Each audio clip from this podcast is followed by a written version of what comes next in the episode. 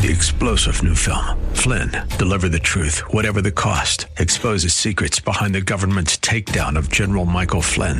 Flynn knew what the intel world had been up to. He ordered the first audit of the use of contractors. This set off alarm bells. He told the truth. He was the most dangerous person for Donald Trump to hire. They had to get rid of Flynn.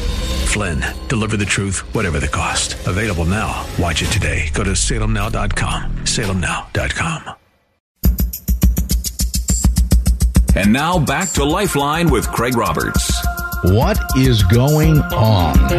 That is a question that we're hearing more frequently these days as we look at the spread of violence from the streets to even the freeways of the San Francisco Bay Area, an uptick in violent crime, robberies, gang violence, leading many Bay Areans that have been here for a good time to ask the question, what is going on? Well, with some insights, we're joined by the author of the best-selling book, Successfully Raising Young Black Men, a companion book, Successfully Raising Grandchildren, and another book that seems to be almost predictive with many of the challenges we're facing today, How to Survive and Thrive in Times Like These in two volumes. Joining me is Reverend Dr. Kevin Barnes Sr., Senior Pastor of the Abyssinian Missionary Baptist Church with campuses in Vallejo and in Oakland. And Bishop Barnes, thank you so much for taking some time to be with us today. Thank you. Also, we're certainly excited about uh, about being a part of this program, and there are so many things uh, that's going on right now, and um, we we want uh, people to understand that the Lord can fix it, whatever it is. That He definitely could fix it.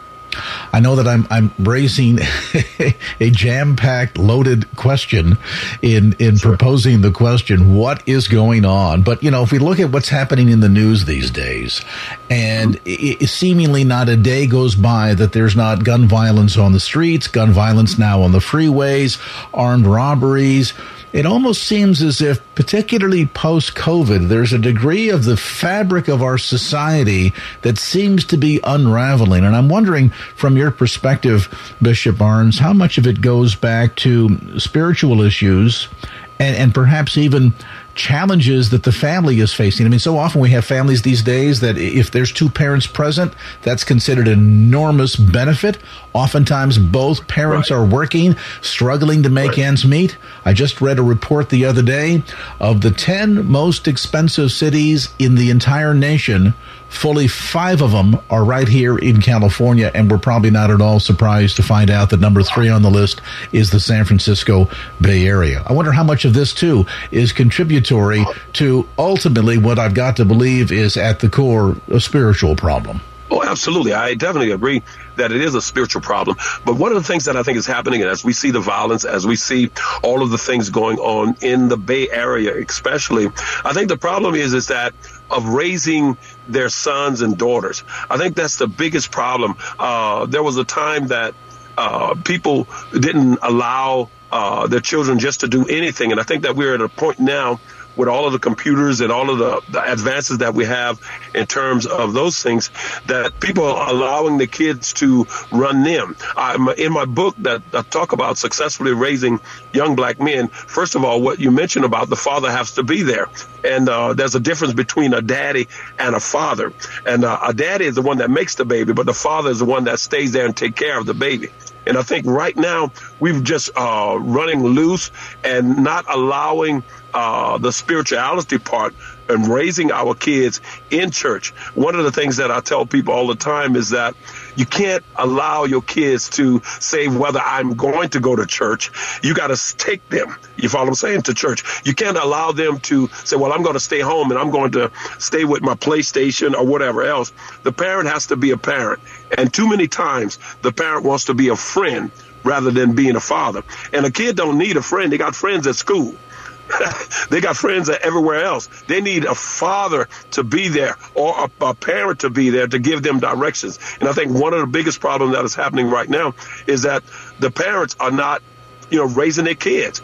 Uh, the way that they're supposed to raise it. And of course, the irony with that, and you talk about this in the book, that if you don't raise your kids, somebody will do it for you. And and, and I'm exactly. struck. There, there's a passage inside of successfully raising young black men when you talk about the importance of parents hugging their children. And you know, it's interesting because if you, if you drive through certain parts of San Francisco or Oakland or South San Jose, you'll often see groups of young men gathering on a corner. And when they meet, they greet each other with a hug. And I'm wondering Absolutely. if maybe part of the lesson here that we really need to pay close attention to is the notion that if you're not a parent to your children, somebody else is going to raise them for you.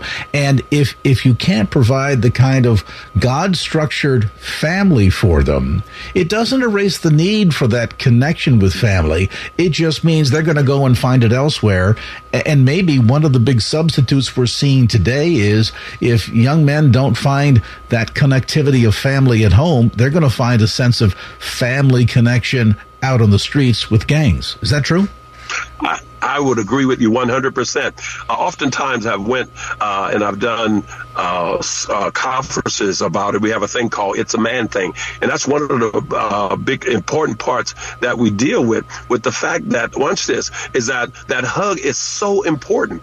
And uh, one of the reasons I believe that many young men join gangs is because they don't get that affection, that love, that hug from the parents. And I, I, have a saying in my book goes, hugs will prevent thugs. You follow what I'm saying? It's because of the fact that if you don't hug them, then, you know, what do you expect? What a hug does is that it let them know that I'm here for you. It let them know that if you're falling, I will catch you. It let them know that, you know what I mean, that you have somebody that care about you. And if you ever see any gang members or any gang around, what the first thing that they do is they hug one another. And that is giving them the confidence to know that even if you can't handle it yourself, that you got somebody here. And that's what the parents have to get back to, back to hugging uh, their children. And uh, I, I use an example oftentimes times uh, is that a hug really says that everything is going to be all right. And right now, with, with the COVID and with the economy, with all these other things that are going on, people don't think that it's going to be all right.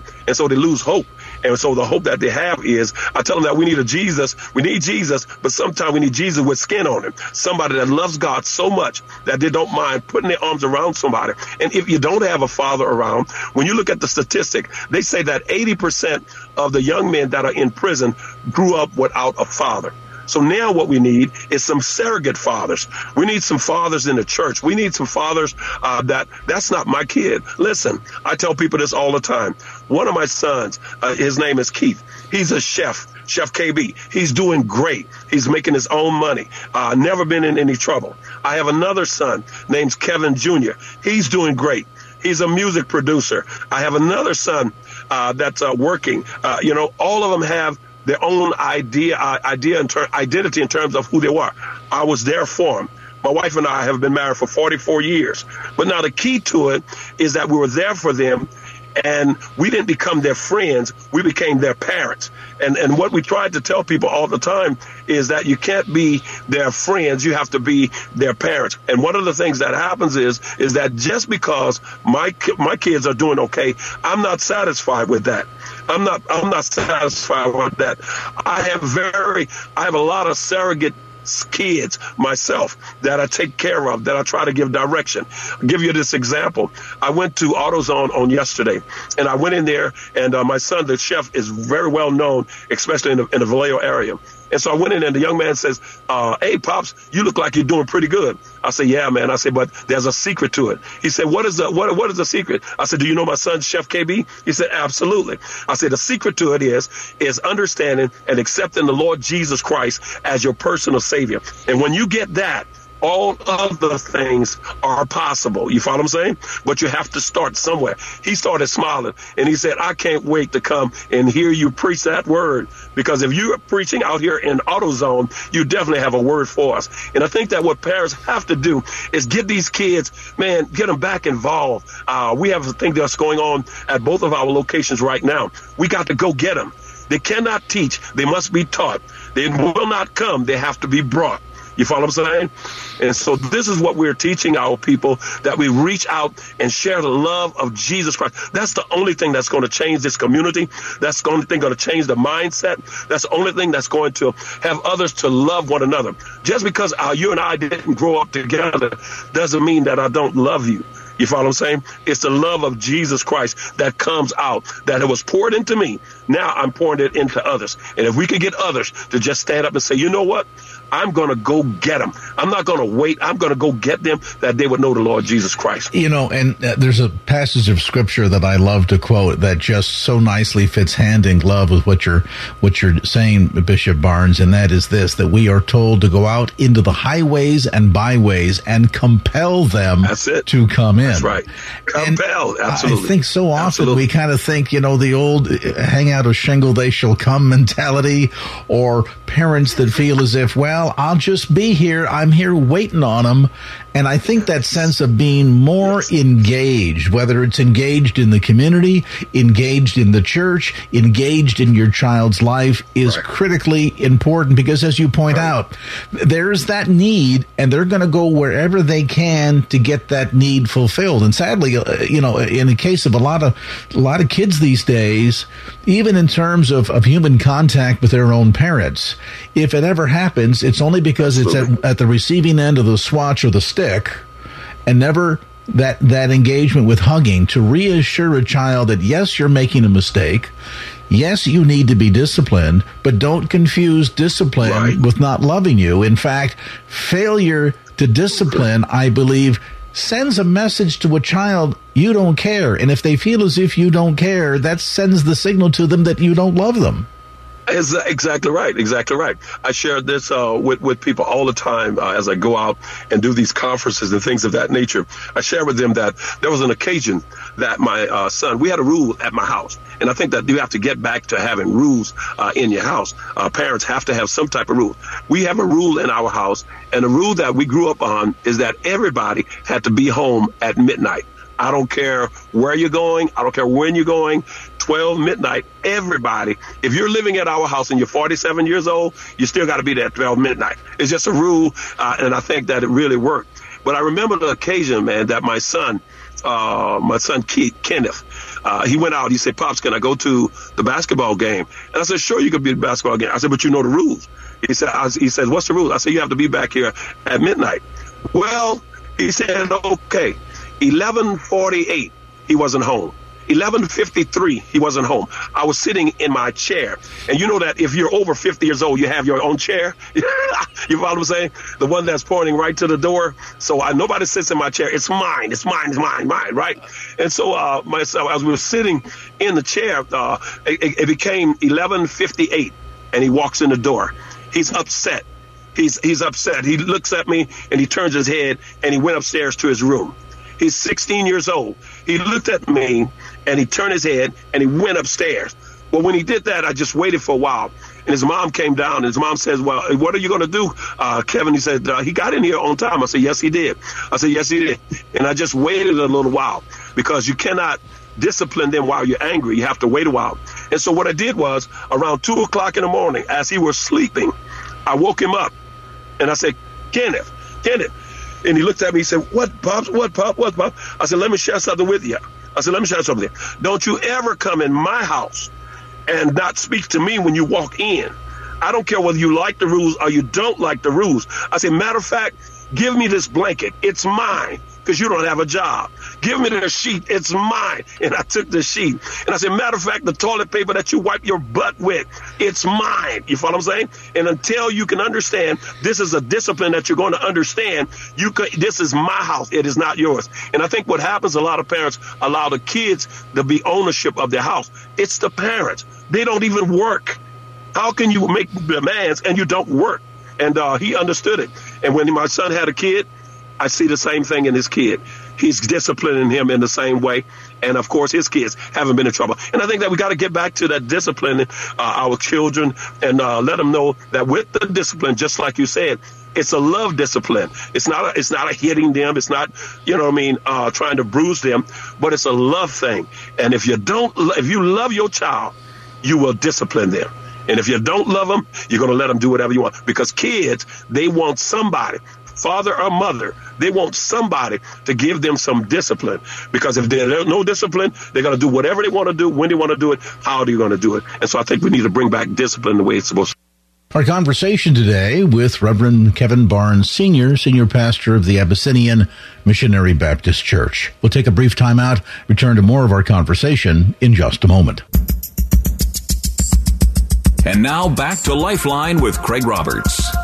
Welcome back. We're talking with Bishop Kevin Barnes Sr., Senior Pastor at Abyssinian Missionary Baptist Church. Bishop Barnes, I want to return to where we left off just a moment ago. You know, the interesting thing in, in, an analogy I think we can all relate to coming through this recent spat of storms that have wreaked so much havoc across the San Francisco Bay Area. And you've seen these huge trees falling on houses, destroying property, sometimes even killing people. Right. And in many cases, it's been interesting. The news has interviewed arborists and people that are, that are in that, that field. And they've often said, well, part of the problem here is that the tree didn't grow in the right direction. It's lopsided. It's top heavy heavy. It's not been pruned back. It hasn't been cared for. And, and so as a result, it kind of got out of control. And then when the big storm rolled through, wow. instead of standing strong, it just toppled over. Why? Because the roots aren't deep enough and the top hasn't been trimmed enough. And I, I think back to that image of the, the, the pruning of the vine and how the Lord prunes each and every one of us. And I wonder, Bishop Barnes, in, in your opinion, is there is there a similarity here in terms of parents needed to take the time to, to prune their children, or or more accurately put, to to lovingly discipline them and train them up. I mean, the scene that you describe in your household when your son came in and kind of gave you shade on the way up to the bedroom, and your response yes. demonstrates that you cared enough to discipline him, not to hurt him, not to break right. his spirit, but to make sure that as he grows up, he's going to grow up straight and tall, not lopsided to one way or the other, wow. deep roots, so that then when the storms of life will eventually come, when he's a parent or later on in life, just because life happens to all of us, that he'll have right. the capacity to stand through those tests, those storms, those torments, and be able to survive and thrive. I agree. One, I agree one hundred percent. And God loves us so much. That's why He disciplines us. God the Father, He loves us, and He disciplines us. We get out of line, and He straightens things up. And oftentimes, when I look at it, I look at uh, my sons, the three sons, and um, when I look at them, I, you have to show them the different uh, specters of things in terms of um, all three of my sons. I never forget, and I give uh, par- uh, parables, I give examples all the time that people would understand it.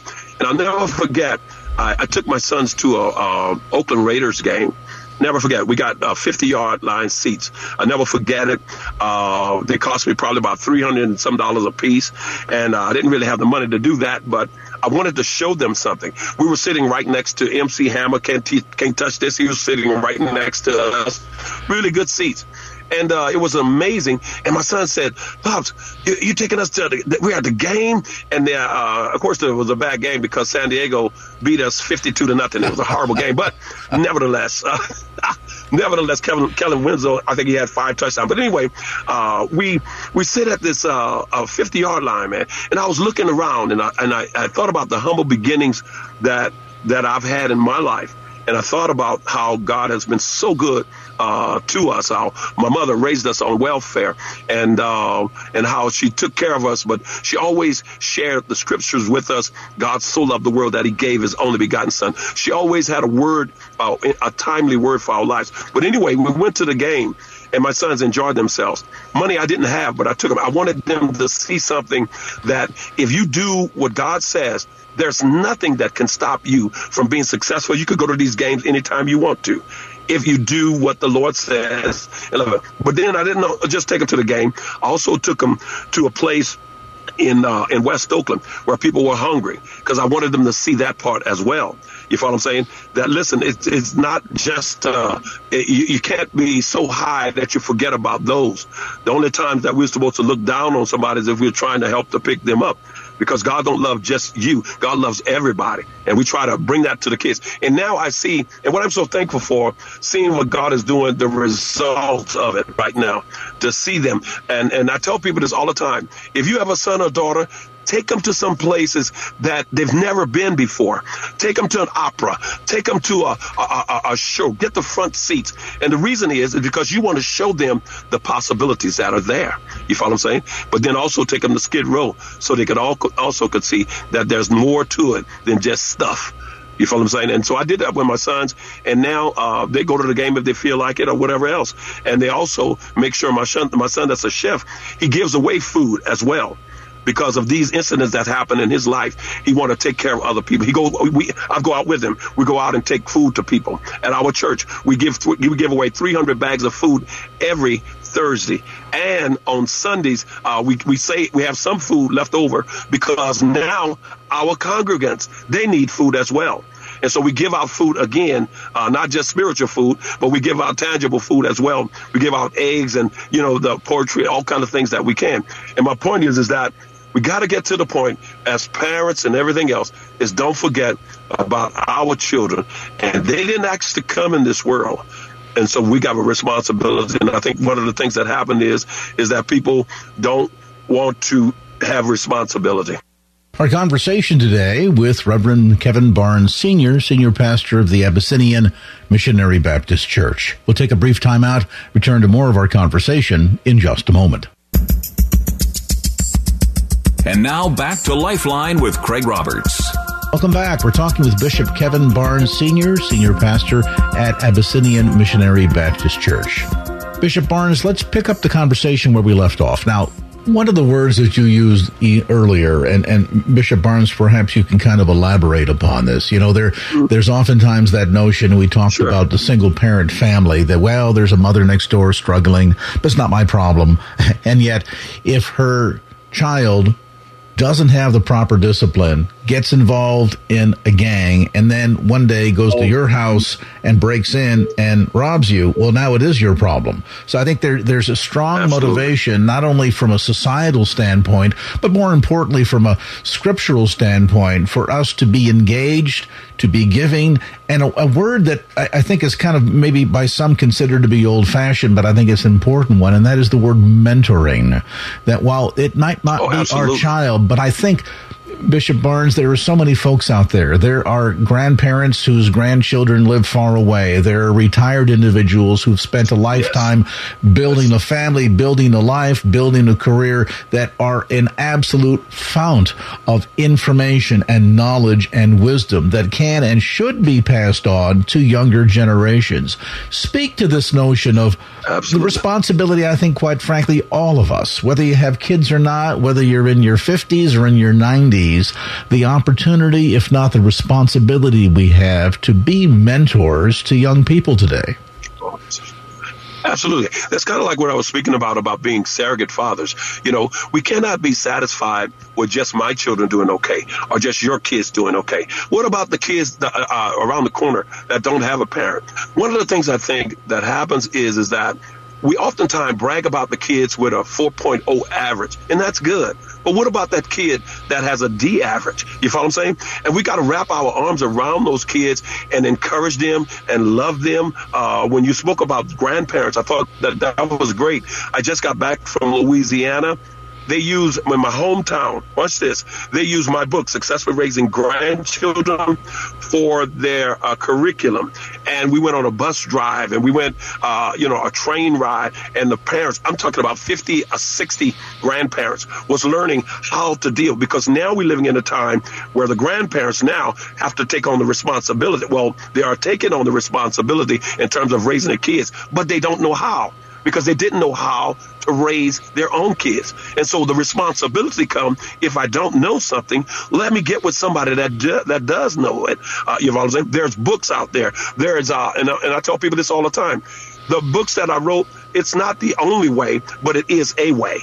You follow what I'm saying? It's not the only way, but it is a way. And certainly, and, and certainly superior to no way, which which oftentimes happens. I think folks, you know, you, you, think about the parenting that grandparents do. Boy, there's there's Absolutely. a hybrid job where you have to be the disciplinarian, you have to provide leadership and guidance and and boundaries, right. and yet at the same token, you're you're always mindful in the back of your head. They're still my grandchildren, so you also still want to spoil them, and so equipping exactly. those people to understand understand sort of this hybrid slash parent slash grandparent role critically important is very important, and that's why again we uh, do all that we can to try to share with them.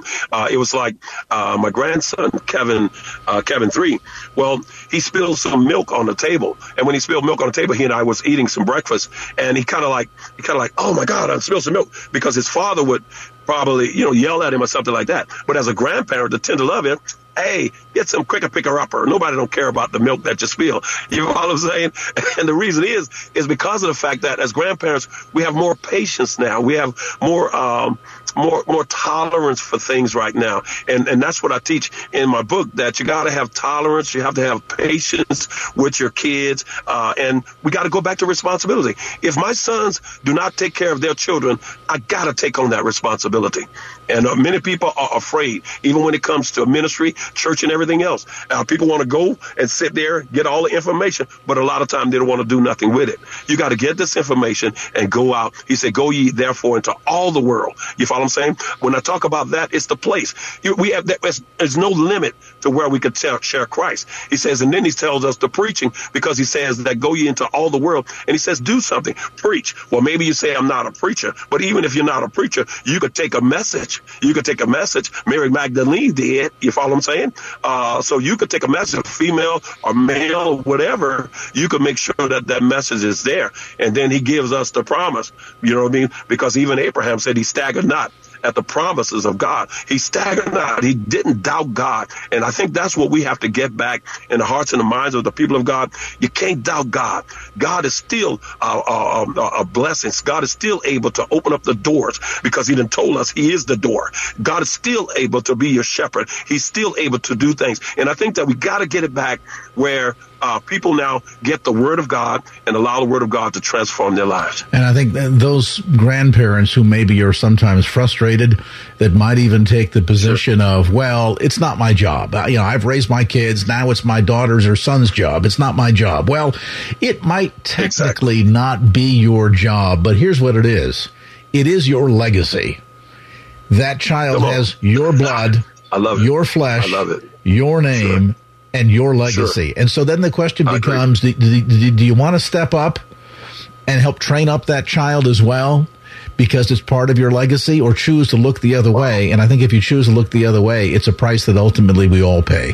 One of the things that you talked about earlier, Bishop, and, and, and this seems to be, from what I understand, uh, so integral to the, the heartbeat and the vision of Abyssinian Missionary Baptist Church, and, and that is the notion of hope you touched on the fact that oftentimes what is motivating young people today to act out sure. in the way that they are is because they have a sense of hopelessness, be it hopelessness right. in terms of opportunities, of financial doors, of the monumental challenges they see. I mean, my goodness, talk about just over the last couple of generations. We've gone from our parents and grandparents who were able to buy a modest home, pay it off, right. retire, burn the mortgage, to baby boomer generation that will continue to pay a mortgage well into our retired years. And now, sadly, subsequently, future generations are thinking, well, at least you have a mortgage. The possibility of being, being able to stay here in the Bay Area and afford a home is just absolutely beyond my reach. So speak to that issue of, of the lack of hope and the importance of what we'll call, for maybe a better term, hope casting from a biblical or scriptural perspective. Okay. Oftentimes, uh, uh, I talk to young men all the time, and I've been we've been feeding, like I said, the homeless and everything else for 30 years, and I've seen them, and and they've gotten to the point where they don't think that they're going to make it. You know, so so so th- there's no hope. And so again, what we must preach is that there is hope in Jesus Christ. There is hope. He's the only hope that we have. I use the word hope and uh, I do an acronym on it, helping other people excel. And we got to get to the point where we help other people, except not about just us. And I think that we live in a selfish world that cares about ourselves and the heck with everybody else. And so we got to give people hope. We got to preach hope and make sure that the people understand that, yes, you can. He says that I can do all things through Christ that strengthen me. And I tell people all the time, yes, you do have hope. You're more than a conqueror. You follow what I'm saying? But I can't go uh, somewhere and somebody's telling me, listen to this, telling me that, you know, I'm on alcohol. You know what I mean? You shouldn't be on alcohol. And the reason why, well, well, I already know I'm on alcohol. Give me some hope through this. Or, or you're on drugs. You're nobody. Well, I already know that, but give me some hope through this. What, what, what, what's the alternative?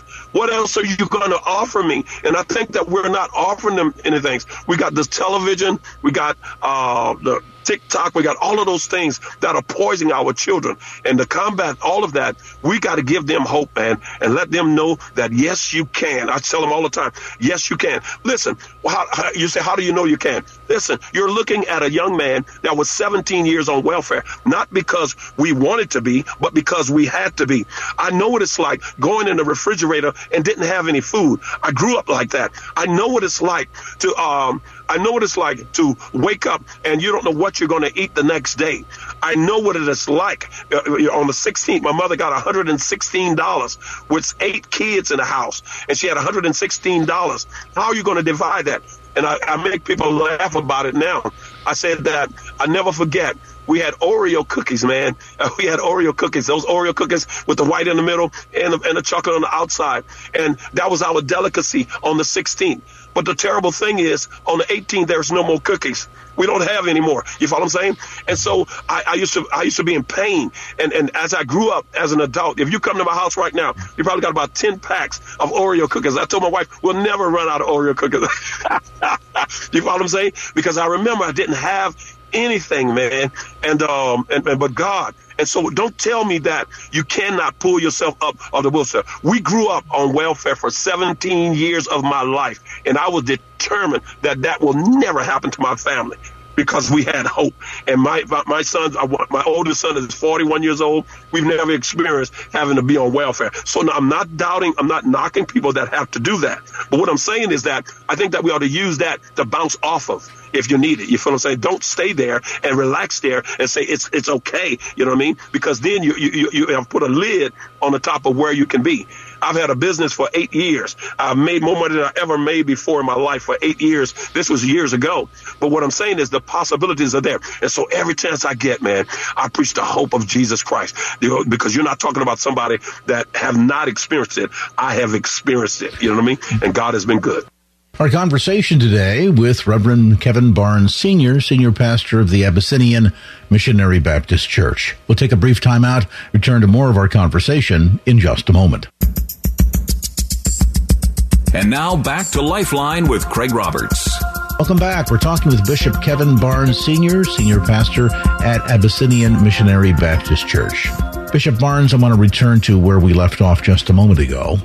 Does the church overall, and I, don't mean mm-hmm. the, the, the organization as much as the, the body of Christ, do we need to shift our thinking? And I ask that question for this reason. We read statistics all the time, Bishop, about low church attendance, Sure. We're seeing even new categories now where it's gone from people that might be of a Protestant background, Catholic background, whatever the case might be, to being nones, mm-hmm. meaning they have never sure. been exposed to Christianity at any point in their life whatsoever. They are of zero faith, whereas most right. of us grew up being able to at least have an understanding, if not an appreciation of the faith of our fathers. And now this generation has no faith at all. And I think that the, the church to a degree, and here's my question, the church to a degree seems to be uh, all, all, almost in a hyperactive sense extremely critical of everything going on around us. We're, we're easy to find fault. Mm-hmm. We're easy to blame. Sure. We're easy to dump sure. the responsibility on somebody else's lap. And what you're describing, though, is is an entirely different attitude. Quite frankly, it's it's a scriptural attitude where instead Absolutely. of bringing blame, we need to bring hope. And that notion of helping other people excel takes the focus off of self and puts it on others, which quite frankly is just exactly what Jesus said. I mean, he asked the question, Am I my brother's keeper? And I think the answer to that question Keeper, is absolutely. yes. Absolutely. Yes. Yes, yes, yes, and that and that's what we have to do. Uh, we are our brother's keeper, uh, man. And I was sharing with the people of God just this Sunday. I said there are some people just waiting for you to say I love you. They're just waiting for now. somebody to say these guys do not want to be in jail, in prison. They don't want to do that. They're just looking for somebody to show them, not just say, but show them and share with them the love of Jesus Christ. You follow what I'm saying? The one that looks beyond our faults and still see our needs. The one that uh, that, that that that makes sure that everything is good in our life. They need to see that and show that and share that with others. And I think that the critical part of just beating people up, I'm better than you, and all that kind of stuff. Man, listen, we all put our pants on the same way. I tell people this all the time, and this is to give you the hope: is that watch this. If you have a one bedroom apartment, you're just like the guy that has a five bedroom house. You say, well, wait a minute, I have a five bedroom house and he's just like me. Absolutely, you can't be in but one room at a time. Regardless, if you got a five bedroom house, you can't be. Let me see you be in five. uh, You can't be in but one room at a time. You know what I'm saying? Uh, you know, you're like a guy that have 55 suits and you only have two suits. You're just like you can't wear but one at a time. Just make sure it's clean. You follow what I'm saying? And so I think that we have to get back to loving people, showing it, and tell them that there is hope. Because I still believe, without a shadow of a doubt, that uh, I'm more than a conqueror. That God is able to do it. Uh, we just have to get out there. And that's like I said, that was my sermon yesterday. Let's go get them. Let's stop talking about it and let's go and get them. Because there's so many that really all they want is somebody to show them and share with them the love of Jesus. Man, that's all they want. You know, if you look at the ministry of Christ on earth, um, there are countless stories recounted in the New Testament of how he Right. brought hope to the brokenhearted. And, you know, think Absolutely. back. And, and, and I'm going to challenge Absolutely. listeners eavesdropping on our conversation today. Think back to when your son or daughter, your grandson, your granddaughter was three or four years old. We all asked the question, What do you want to be when you grow up? What did they typically say? They might have said, I'd like to be governor, I'd like to be a doctor, a fireman, Right, right. uh, whatever the case might be. They had aspirations, they had dreams. Sure. And then as they grew up, Absolutely. the circumstances around them within their household, their family, their community, their neighborhood started to beat them down and slowly, inch by inch, it doesn't happen overnight. It happens over a projected period of time, protracted period of time. That hope was stolen away from them. And I, and I think i if at the very core of the message is renewal and restoration. Of course, the gospel message is all about restoration of our relationship with God. But God doesn't stop Oh, there. I think He also absolutely. wants to see restoration taking place in relationships along the horizontal plane, in addition to the vertical plane. And so that sense of the church getting out there, and let's stop this nonsensical, nonstop criticism of each other, and instead Absolutely. find ways in which we can come together, lift each other up, help other Exactly. people excel, as you mentioned I that earlier. I think we can not only see a major change within our churches, but also a major change within our communities as well. I agree. I agree 100%. And uh, again, help other people excel. And again, you know, take take that light up off of ourselves. Do you know what I'm saying? James talk about look at the man in the mirror. You know what I mean? When we look at the fact uh, of the mirror, uh, man, we see ourselves. And, and and watch this. We don't look the same early in the morning as we do later on. You know what I mean? And so and so take that part and try to help somebody else, man, to be able to become all that they can be. I get pride and joy of, of helping someone else. I, I we have guys that's uh, a part of my ministry. Some of them been in prison 25 years. They love the ministry. Some of them been in prison 10 years. Some of them, been, you know what I mean? And, and their lives have changed, man, because of the word of God. And they don't have nobody putting them down. Uh, you follow what I'm saying? They don't have nobody telling them that what you can't do. It's always about what you can do. You follow what I'm saying? With Christ, all things are possible. So it's about what you can do. Don't tell me that you can't get a job. There's a job out there. And if there's not a job out there, make a job. Two of my sons are entrepreneurs. You, you follow I'm saying? Because they saw their father. You follow I'm saying? And so my point is, is that you can make things happen. I told people that if I was a full time at the church, I would probably be out there selling pencils because everybody can use a pencil. I'll be doing something. You follow I'm saying? And so the whole point is, is man, is that again, showing people and sharing people that you know you, you can. And and I, I, one of the things that I did with my sons, and I think that that's why they're successful, is that we didn't use Kent in my house. We didn't use Kent. We, in the house, my wife and I, we never used Kent. We always told them there's a possibility we can. Yes, you can. Yes, you can make it. Yes, you can. And, and he grew up with that mentality of, yes, you can. Yes, you can. Yes, you can. Stop telling your kids that, you know, you're just like your no good daddy and stuff like that. And they're going to know what they're going to do? They're going to be like their no good daddy. Yeah. Because you just told them that's what they could be. Start putting in those kids' hearts and mind what they can be with Jesus Christ, how they can succeed, how you can be a law abiding citizen. Even if you made some mistakes, how God still loves you and want to make sure that you're able uh, to, you know, God God want to, and I tell people this all the time, God want to be able to use you to reach other people. You follow what I'm saying? No matter what you've been through. And it's a good indication that the reason why he allowed you to go through what you went through so that you can go through it and understand it and share it with somebody else. You feel what I'm saying? Amen. And so that is it. We have a thing at our church called It's a Man Thing. Do you not know that there was one occasion that we had 100 men that showed up? 100 men that showed up and what we were teaching them about what a father really is and what a, you know, there's no handbook that says what a man is. So you got a lot of guys growing up, nobody never told them what a man was.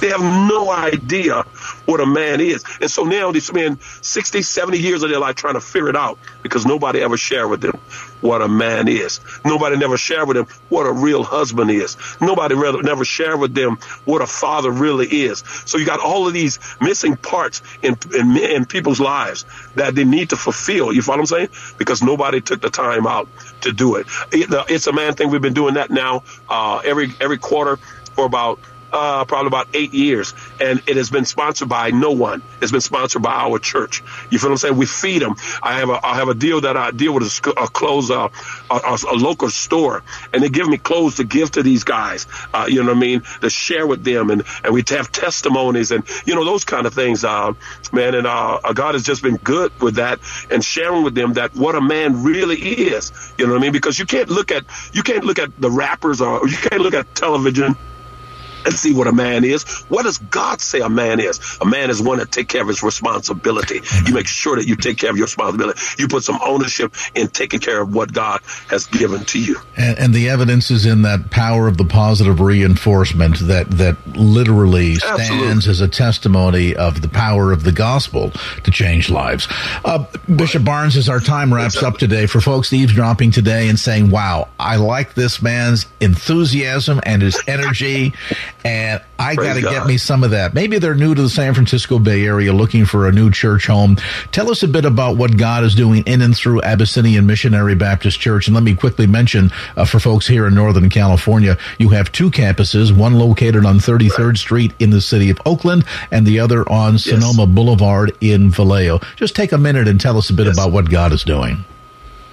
Well, God is doing some great things at uh, our campus in Vallejo from 8 to 9. We don't be in church all day from 8 to 9, one hour, 551 Sonoma Boulevard. And what God is doing, uh, I, I, never forget that I, I share with the Lord. I said, Lord, Lord had me to open up a campus in Vallejo.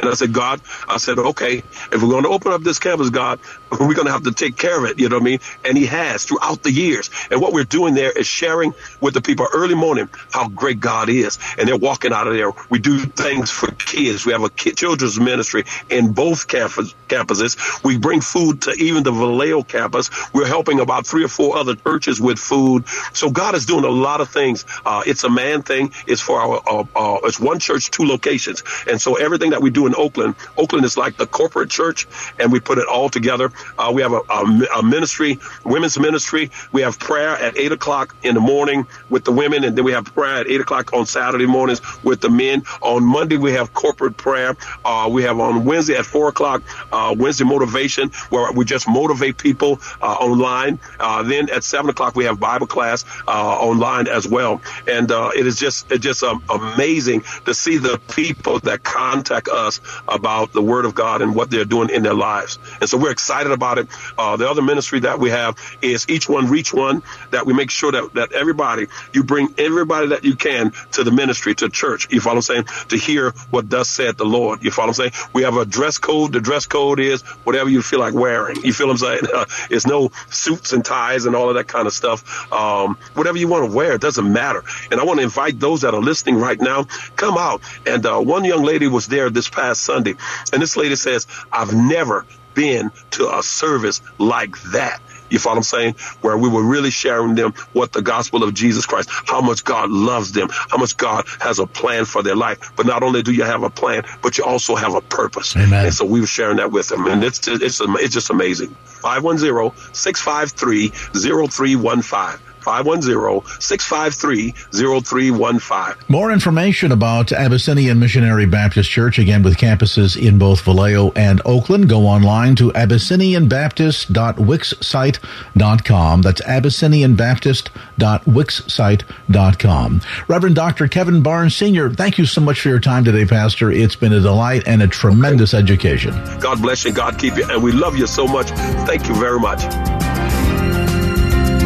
Well, that's going to do it for this edition of Lifeline. Thanks so much for being with us. And if there was anything you heard on today's show that you'd like to hear again or share with a friend, grab a copy of the Lifeline podcast. Simply log on to kfax.com. That's kfax.com for the Lifeline podcast. Our producer is Wanda Sanchez. I'm Craig Roberts. Till next time round, remember, just don't keep the faith. Get out there and share it and make it a great evening. So long. Opinions expressed in the preceding program do not necessarily represent the views of the ownership, staff, or management of KFAX. Copyright Salem Communications, all rights reserved.